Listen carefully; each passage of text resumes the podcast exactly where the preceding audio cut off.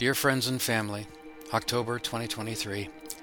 Elected heads of the eternal state at Sight and Sound. Last month, Kim and I attended Sight and Sound Theater's annual Inspire event. Pastors and leaders of ministries are invited to come for the afternoon to participate in worship, communion, an interview with the producer of that particular production to be performed that day, the actual performance, this year it was Moses, and a meal following. All of this is provided free of charge by Sight and Sound. As Kim and I sat through the performance, a number of times the special effects of the production required that bright white spotlights flash intermittently upon the audience. As I sat there, my focus turned from the show to the audience. My heart sank inside from brokenness and grateful awe. I felt tears starting to come.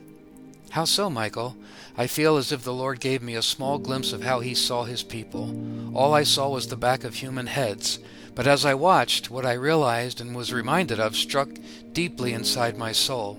Every one of these precious people were, ultimately, sitting there for one reason and one reason only.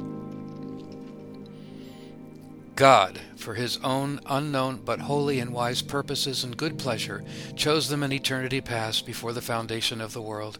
Ephesians 1 4, to be his own he chose way back then to predestine every one of them to be adopted as his sons, his children, to himself. Ephesians 1 5. Of the massive lump of fallen humanity, Romans 9:21. These were some whom he chose to be his vessels of mercy, whom he prepared beforehand for glory, Romans 9:23. These were some of those whom the Father at some point in eternity past gave to his son Jesus Christ, John 6, 37, 44, 65, 10, 29, 17, 2, 6, 9, and 24. Hebrews 2, 13, Acts 13, 48.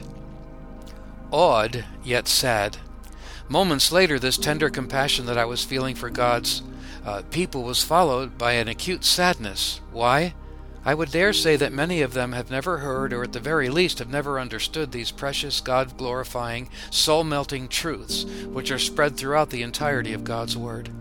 How very sad, how very tragic it is that so many of the Lord's sheep will never realize the precious, the precious truth, You have not chosen me, but I have chosen you. John 15, 16, until they are in glory with their chooser. As I've written before, once a Christian realizes this, they are never the same, and no Christian understands this well until after their conversion. I've often likened it to the scene in The Wizard of Oz from 1935 about Dorothy Gale of Kansas upon her arrival in Munchkinland.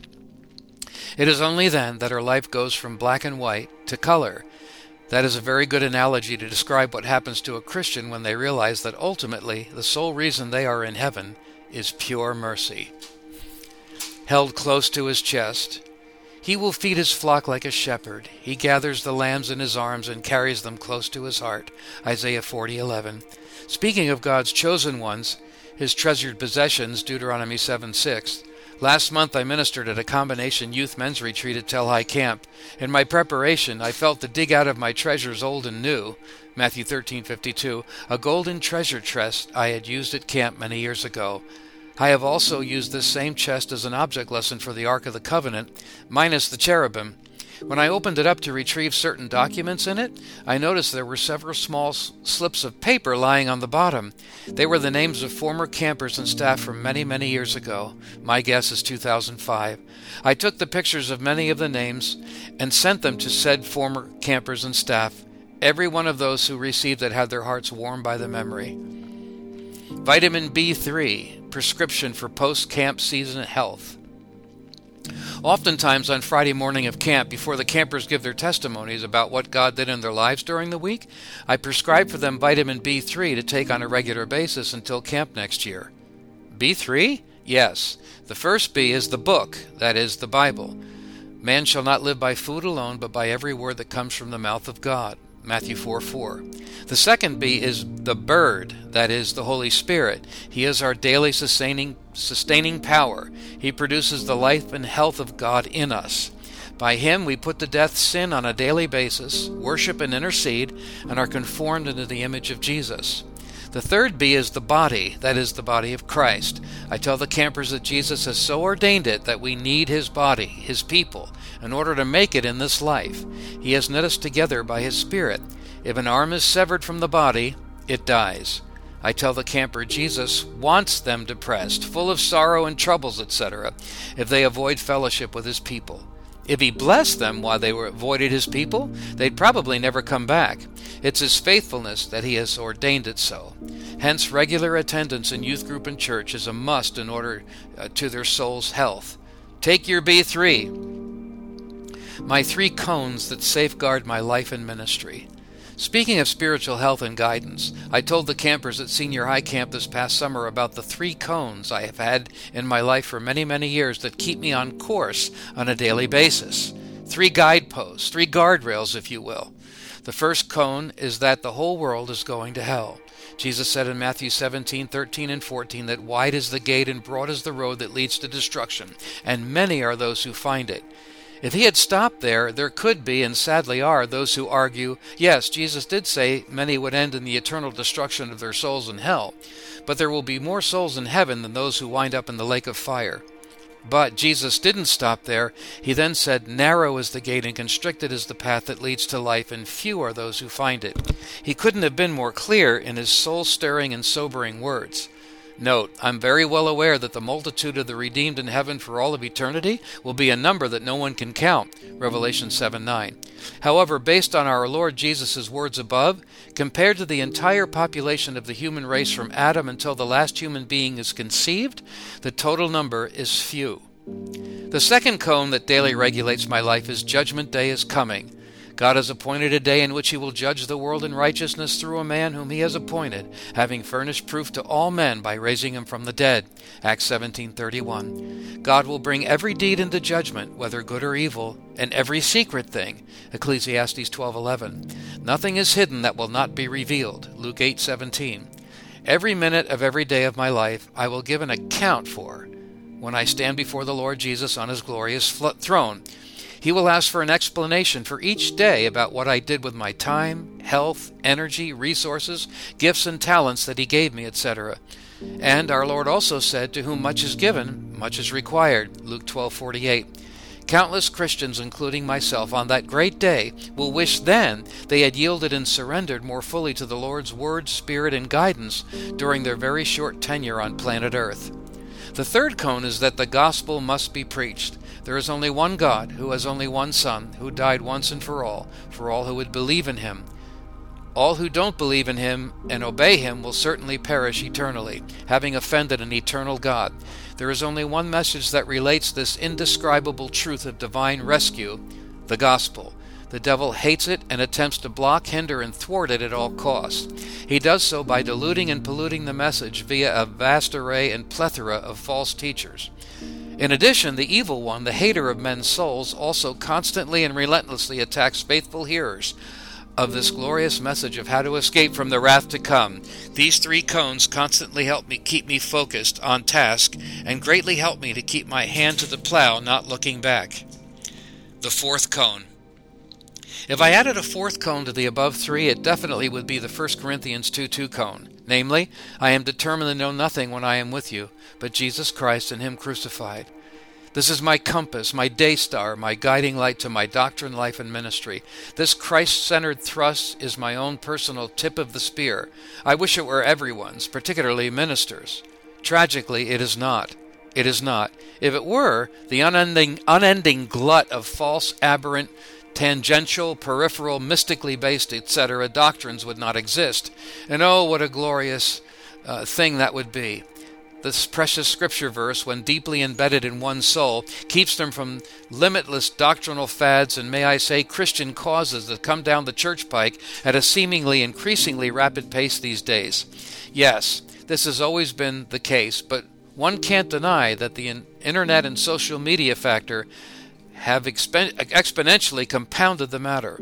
Paul was exponentially more spiritual than any of these in- influ- internet influencers, so many of which are super spiritual with constant new revelations they keep purveying.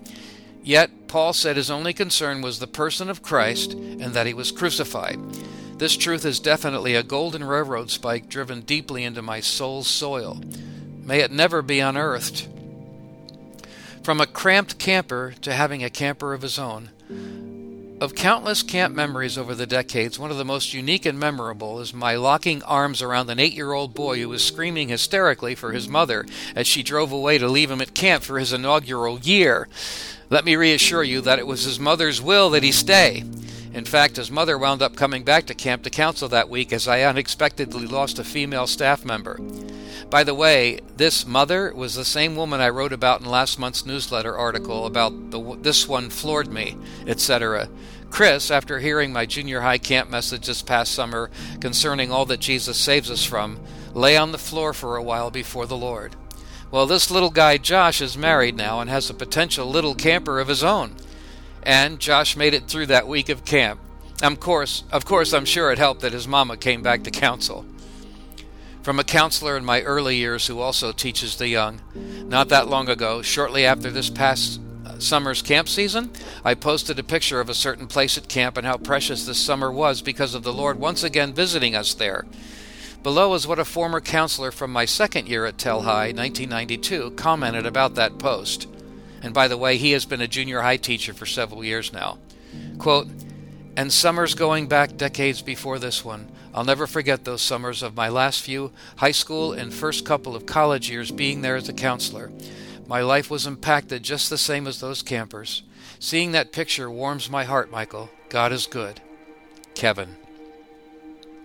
Charles Hodge, Elim Bible Institute, and my 2000 Nissan Frontier?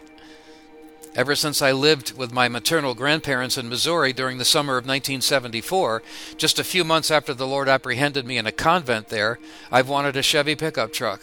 Why? Well, Pop bought a brand new 1973 white Chevy truck while I was there, and I immediately fell in love with it.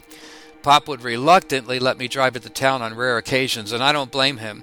Well, after several decades, I bought my dream truck from a friend nearby here in Delaware in November 2021. Upon doing so, I offered my previous ministry vehicle, vis a vis a 2000 Nissan Frontier, which I had owned for 15 years, to my home away from home, Telhai Camp.